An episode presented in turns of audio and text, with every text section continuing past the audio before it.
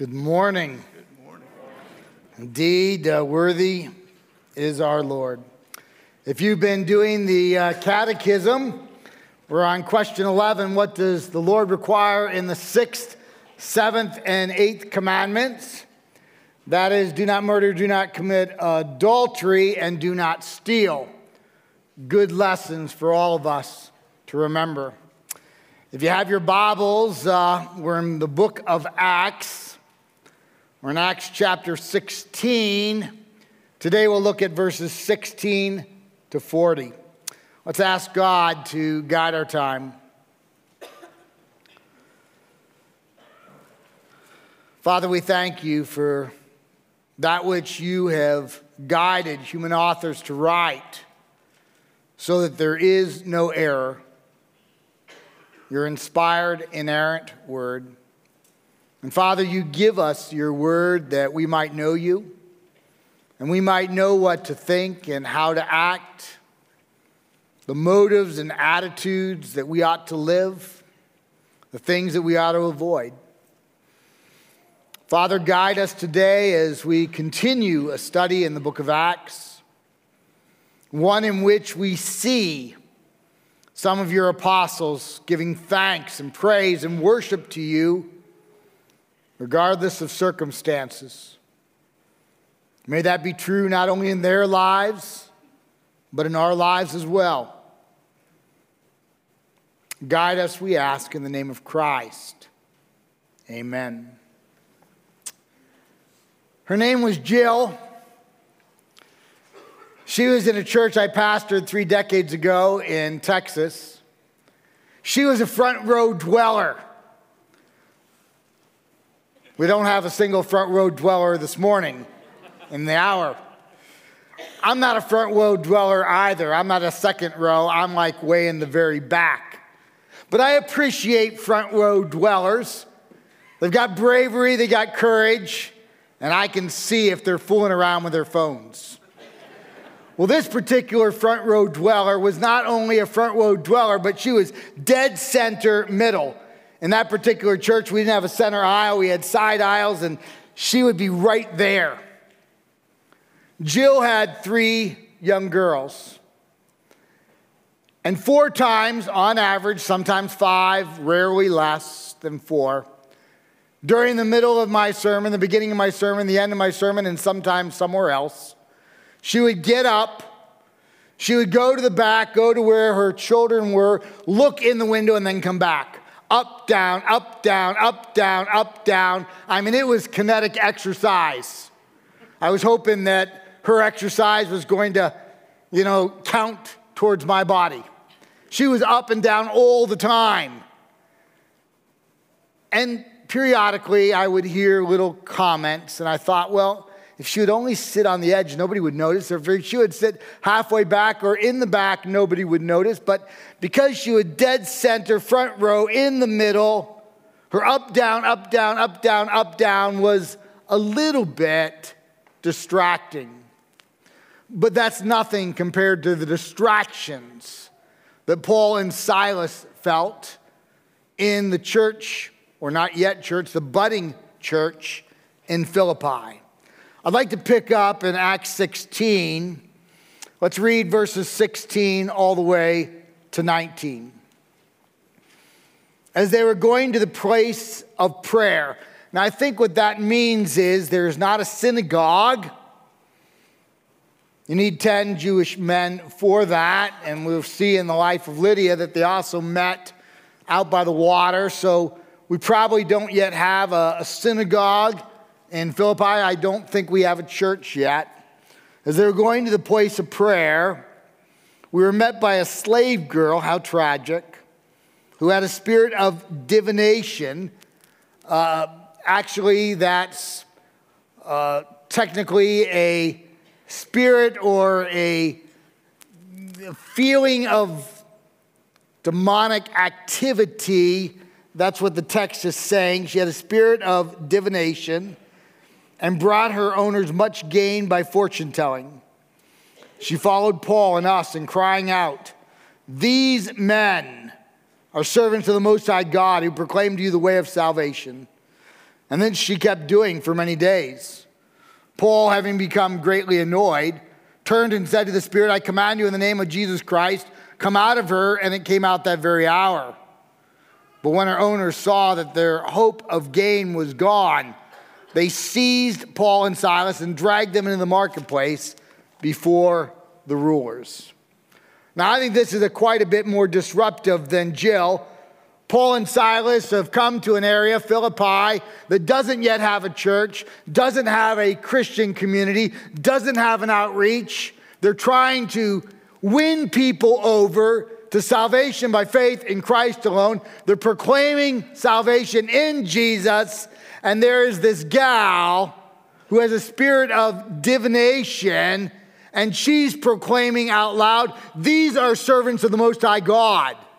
Certainly, what she's declaring is true, but by doing so, she's almost associating herself with Paul and Silas, and in the minds of the untrained, they might come to the erroneous conclusion that what Silas and Paul and this demonized girl believe is all simultaneous. This is a subtle way of Satan to infiltrate individuals who might be interested in the gospel. Now, this spirit of divination literally is a python spirit. That's what the text says. Pneuma pythona. It's, it's a python spirit. When we think of a python, we think of a snake, but that's not what's meant. What actually is meant is a dragon. She has a dragon spirit within her. Now, why does my text change the language? It's because almost none of us understand mythology from Delphi. And this is coming from Delphi, about 190 miles away from Philippi. And what we have there is Apollos. And Apollos is the god of just about everything in mythology. But in this particular account, what Apollos does is he gives a clairvoyant spirit in Delphi gals. Now we read about this in the oracles, that is the proclamations of Delphi. And what we learn is that Apollos apparently slayed a dragon in Delphi, which is about 50 miles from Athens, but about a two hour drive. And at that point, he then gave abilities to Delphi girls, priestesses, to begin to share the future with others. And so these Delphi girls became very valuable in the Roman Empire. Very few of them had control of themselves. Many of them indeed were demonized, and they were sold all over the Roman Empire, and they were known by the Roman Empire army. If you were an officer or even an enlisted soldier, and you were given a new assignment in which you would probably go into some kind of combat, you might find a Delphi gal. And you would pay her or her masters, and you would ask several questions Am I going to survive this? Are we going to win this? And these gals, often inhabited by demons, often gave correct information. Because although the demonic world is not omniscient like God. They don't know all things, they don't know the future. They've been around for a long time and they know more than we do, and their guesses are better than ours. And so these Delphi gals became very famous throughout the Roman Empire. And here we have this young gal who is demonized, abused by Satan, who are following Paul and Silas, declaring these are servants of the Most High God. In fact, they were. But again, in doing so, to the uninitiated, it might seem to some that what she believes and the demonic that she is around is okay with Paul and Silas, something we know is not true. So, after many days, verse 18, Paul cast the demon from her. And the text says that many are amazed. Now, we might ask, why didn't he do so earlier? I suppose that in the providence of God, maybe there was the need for a number of people to see this, that they might recognize the greater power over Satan is God. And so the demonic is defeated. Now, the text does speak of the demonic inhabiting her body. If the Bible is inerrant, if it's without error, if it's inspired, if it's God breathed, then we need to realize that the demonic is real, that there are Satan's and his demons, and sometimes they actually inhabit individuals. And yet, if we are Christ followers, if we have believed in Christ, we ought to be weary of the demonic, weary of Satan, but we serve a greater master, infinitely so. 1 John 4 4 says, Greater is he who is in you, believer, than he, Satan, who is in the world. And so while I have a weary eye of the demonic and I have a weary eye of the enemy of my soul, Satan, I do not fear him because greater is he, Christ, who is in me, and the Spirit of Christ who is in me, than Satan who is in the world. And we remember that every day you and I have the privilege to put on the armor of God from Ephesians 6 10 to 18. Every day we have the privilege of reminding ourselves of the gospel, salvation by faith in Christ alone. And he who began a good work in you will be faithful to bring it to completion. So we have the shoes shod with the gospel of peace. And we have the belt of truth. And because God is an unlying God, Titus 1 2, we are to be purveyors of truth. And we have the breastplate of righteousness. And remember, the imputed righteousness of Christ is on us if we believe in Jesus. And we have the power of the Spirit within us and the bondage of sin is broken in our lives. So, for the first time, we can say no to sin and yes to God. And we have the sword of the Spirit, which is the Word of God. We ought to be in the biblical text, learning about God and knowing Him. And we have the shield of faith to put out the fiery darts of the evil one. And remember, in Hebrews 11, 2 and 3, it says that without faith it is impossible to believe or to please God. And so give us faith, grow our faith. And then we have the helmet of salvation, which is the perseverance of the saints. It's a, the security we have in Christ. And all of it is tied together with a life of prayer. So you and I need not fear the enemy of our soul. Yet we ought to be weary, for the demonic is real, he is powerful. And some predictions of those who are led by the demonic are true. It's not unreal, the demonic world. I love the way Eugene Unger puts it. He was a former professor of theology at Dallas Seminary. He says Paul's encounter with a mediumistic fortune teller demonstrates that not everything in fortune telling is fraud and humbug. Real fortune telling powers are demonic. The girl told the truth, receiving her knowledge from demons. So, some predictions from fortune tellers and mediums, some things we learn, tragically so, from horoscopes or Ouija boards or harmonic conversions or crystals or the like. Some of what those things predict can come true, but in every case, we are fooling around with the demonic. And if that has been our life, we confess, we agree with God that that's sin, and we turn and we repent and we turn from it by saying, in the power of God's Spirit, not my own power, but in the power of God's Spirit, I resist Satan and I want to embrace the things of God alone.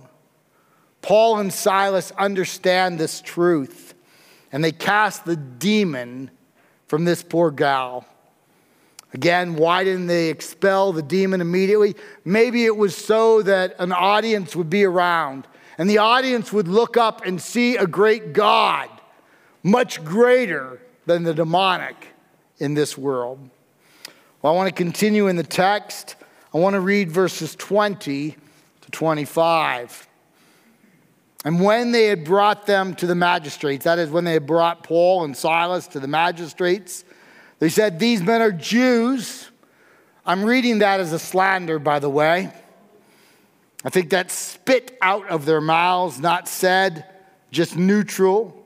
These men are Jews, and they are disturbing our city.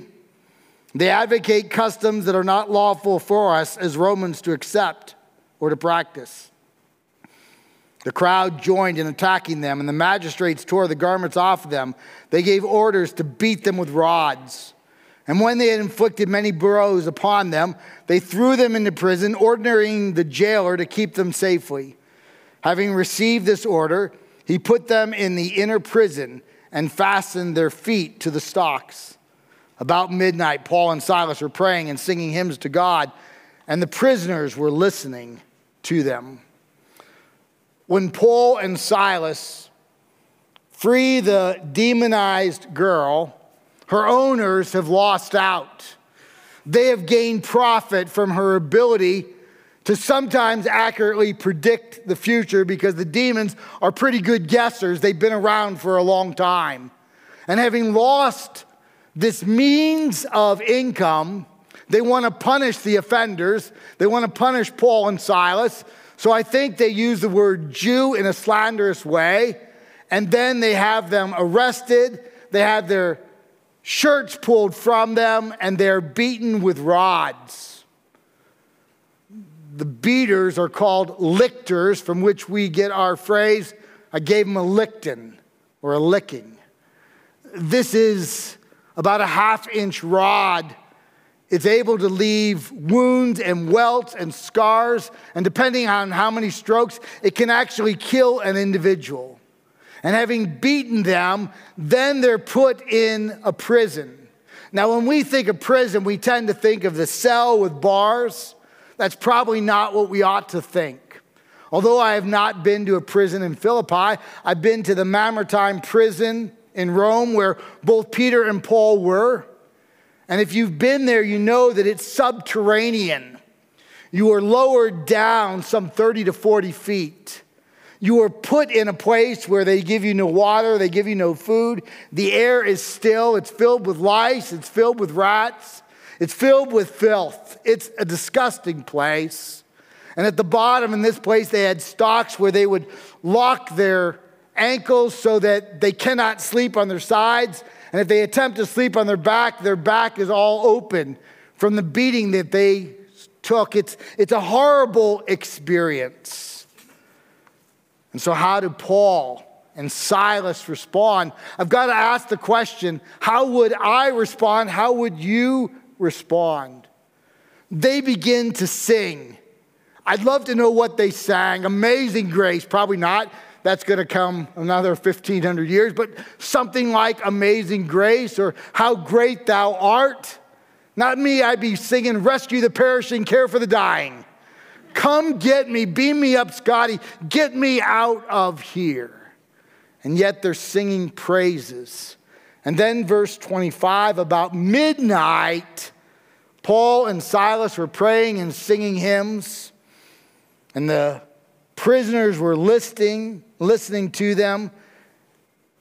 I, I don't get this. How can you possibly pray in a time like this except for yourself? How can you sing praises except get me out of here? But they're singing in such a way that the others who are in this predicament are listening. There's something unique about their prayers, something unique about their songs. I bet most prisoners have heard prayers, but maybe not like Paul and Silas. It must be so God centered, so other centered, that they begin to listen. It reminds me of Job. Job is one of those patriarchs that is just utterly amazing. You remember the account in chapter one. He's a fantastically wealthy man. He's married with children. He's got good health. Life is going exceptionally well. And then God gives permission for Satan to touch him, afflict him, except he cannot die. And you remember his children tragically die. You remember, he loses all of his wealth. His body is covered in boils. His own wife just says, Curse God and die. Get it over with. Curse the God that gave you much and has taken much from you. And in chapter 1, verse 20, it says he tore his clothes, he shaved his head, he sat down and, and worshiped. He sat down and worshiped.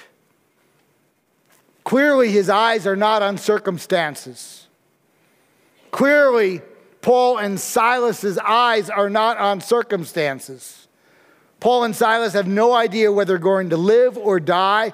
Will they be a martyr like Stephen in Acts 7? Or like James in Acts 12? Or will they be freed? They don't know. They have no idea if they're going to live or die. They know that they're beaten, their backs are raw, they're in fetters and chains, uh, ankle bracelets, in a subterranean prison. And yet they sing praises to God because somehow they have this understanding that praise is not about what God has done for us. While it's okay to praise God and thank God for what He has done, we thank Him and praise Him in spite of circumstances. He is worthy. He creates us, He sustains us. And if we know His Son Jesus, we have a future and a hope. And when we leave this earth, we have something greater than we could ever imagine. We worship God because of who He is, not because of what He's done, though He's done so much. That alone would be enough to worship Him in spite of circumstances, but we worship Him beyond that. We worship because He is worthy of worship. I want to be like Paul and Silas and Job who don't keep their eyes just on circumstances. And I don't know where you are today. Some perhaps are just enjoying life. Praise God. Thank Him for it. And some maybe are suffering. Maybe because of one's own sin, maybe because of somebody else's sin, maybe because we live in a sin tainted world and things are not going well. And we do have the privilege to come to God with our prayers and ask Him to remove the pain that we're going through. But regardless, we keep our eyes on Jesus. We praise Jesus. We thank Jesus. We exalt this great Jesus. I remember a while ago, a person came into my office. It was a gal and if you ever come into my office and you want to talk, almost 100% of the time, I'll say, hey, let's, let's pray. And I'll ask God to guide our attitudes and our motives and give us his wisdom. That's just kind of what I do. And it's not because I think that's what I ought to do because I'm a pastor. It's what I think I ought to do because I'm a person. It's what we ought to do. Ask God to guide our attitudes and our thoughts, our motives, and give us his wisdom. But before I could say this, this gal just launched in. She had an agenda, and prayer, my prayer, was not part of it. And in the agenda, she was very upset with her spouse, and she was very upset with her work, and she went on and on, and then took a breath, and I said, Hey, let's pray. And so finally, we prayed, and I had said amen, and then she launched into her children and their spouses, and then she launched into some of my coworkers. Well, I don't do really well with that. I have like the most amazing coworkers in the world. And, and then she launched into my sermons. Okay. She only gave me five things I was doing wrong and need to change, which would be like the introduction, the illustrations, the content, the conclusion, and what passages I was choosing. Besides that, I was doing really well. and then she left. And I realized that she probably had some really good points. And she probably had some things that a number of us need to work on, certainly myself. But the attitude and the motive was was not God centered. It wasn't about praising the Lord, it was so self centered.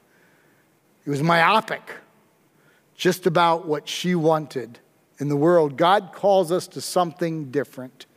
He calls us to worship Him even regardless of circumstances. We don't worship God simply because of what we will get back. In this regard, I think of a silly story. It's of a church that was struggling financially, and the pastor got up and he said to the congregation, Can you give a little bit more today? We could really use it. Nothing wrong with that message. But then he foolishly added, Whoever gives the most beyond their normal giving will let you choose three hymns. And before he came up to preach, an usher came to him, gave him a little note. And the note said that someone had given 10 C notes, 10 $100 bills put together in a paperclip. And he was so excited, he came up on stage and he said, Whoever anonymously gave those 10 C notes, I want you to stand up. I want you to come forward. And it was a senior gal, and she sheepishly came up. And he said, Go ahead and pick your hymns. And she looked out and said, Him and him and him. and I know it's a really silly story. It is. But it does remind me that I don't pray to the Lord, or I shouldn't pray to the Lord based on all that He is going to give me. I praise the Lord, I thank the Lord, I exalt the Lord because He's worthy of it. He is worthy of my, your, our thanks and praise. Paul and Silas and Job, they got that. May we get it as well. Well, let me continue in verses 26, and I'll read all the way to 40. And suddenly there was a great earthquake, so that the foundations of the prison were shaken. And immediately all the doors were open, and everyone's bonds were unfastened. When the jailer woke and saw that the prison doors were open, he drew his sword and was about to kill himself, supposing that the prisoners had escaped. But Paul cried with a loud voice, Do not harm yourself, for we are all here. And the jailer called for lights and rushed in. And trembling with fear, he fell down before Paul and Silas. Then he brought them out and said, Sirs, what must I do to be saved? And they said, Believe. Believe in the Lord Jesus, and you will be saved, you and your household. And they spoke the word of the Lord to him and to all who were in his house. And he took them the same hour of the night and washed their wounds. And he was baptized at once, he and all his family. Then he brought them up into the house and set food before them. And he rejoiced along with the entire household that he had believed in God. But when it was day, the magistrate sent the police, saying, Let those men go. And the jailer reported these words to Paul. He said, The magistrates have sent to let you go. Therefore, come out now, go in peace. But Paul said to them, They have beaten us publicly, uncondemned, men who are Roman citizens, and they've thrown us into prison. And do now they throw us out secretly? No. Let them come themselves and take us out. The police reported these words to the magistrates, and they were afraid when they heard that they were Roman citizens. That is, you cannot imprison and condemn a Roman citizen without a trial. So they came and apologized to them, and they took them out and asked them to leave the city. So they went out of the prison and visited Lydia, and when they had seen the brothers, they encouraged them, and they departed. What authentic praise! They praise God, and how did God respond? He does a miracle. He not only sends a earthquake, but he sends it at the right time. Nobody dies, and their fetters are broken, and they can walk. But these men understand. They understand that the jailer is probably a retired centurion. A centurion was the backbone of the Roman Empire. And so, after they had served, they often were given cushy jobs at higher levels of pay, like being a jailer. It was Rome's way of saying thank you. But if you were a jailer and those that you were watching escape, you will be tortured to death. And so this jailer makes a tragic decision, one that should not be made. He decides he's going to take his own life to avoid being tortured. But before he does so, Paul cries out, Silas cries out, they cry out, We are all here. Do not take your life. Now think about what has gone on. This is a hardened, battle tough centurion. And yet he probably knows about the demonized girl, the girl from Delphi who has been rescued from the bondage of Satan. He has heard the singing. After beating these men, he has heard the singing throughout the night. Maybe he knows about Lydia earlier and how she and her family came to Christ. He's seen the attitudes and then a miracle. We have an earthquake, the fetters are broken. All of the chains are off, and yet the prisoners don't leave. And so suddenly he realizes he is a sinful man in the presence of God. And he cries out, What must I do to be saved? And I love the response no charts, no beasts. We don't have any bulls or trumpets, just the unfettered gospel. Call upon the name of the Lord, and you will be saved. What that means is this recognize that you need to be saved. We all do. We are sinners in need of salvation. And Jesus went to the cross and the death is cruel, but that's not the cruelest part. It's that he who knew no sin became sin for us. Our sin were placed on Christ, that through him we might become the righteousness of God. And so he died as a payment of our sin, for the wages of sin is death. And then he conquered death and rose on the third day, and he offers salvation to anyone, to all of us who by faith would believe in Christ. And so this centurion, I'm assuming that's what he was, this jailer comes to Christ. I love verse 40. Allow me to read it one more time. So they went out of the prison and visited Lydia. And when they had seen the brothers, that is, church, the Christians, they encouraged them and departed. And I've got to ask, where did this church come from? When they get to Philippi, there probably isn't even a synagogue. That's pretty evident on the first part of Acts. We don't have Jews, we don't have a Christian church, we have really nothing. And when they're set to leave, they visit Lydia and the brethren, the believers. Well, who are they? Well, Lydia and her family, verse 16. Maybe the demoniac girl who comes to Christ, verse 18, and maybe some who saw it. Maybe we have the jailer, verse 33 and following. He and his household come to Christ and are actually baptized. Maybe it's some of the prisoners who hear Silas and Paul singing and see that they worship God in spite of circumstances. And so God has raised up a church in Philippi where there wasn't one. And before they leave the city, they strengthen this church. This is like the fulfillment of Galatians 3:28. There is no Jew nor Greek, slave nor free. There's no male or female, for we are all one in Christ.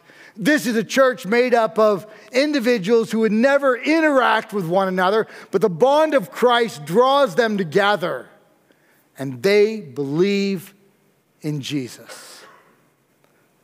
And I think that church, to large measure, obviously it's the work of God, no doubt about that, but to large measure, God has used a Paul and a Silas that, in spite of circumstances, very difficult circumstances, circumstances that would cause us to complain. In spite of those type of circumstances, they keep their eyes on God. They praise God. They worship God. They thank God. They do so publicly.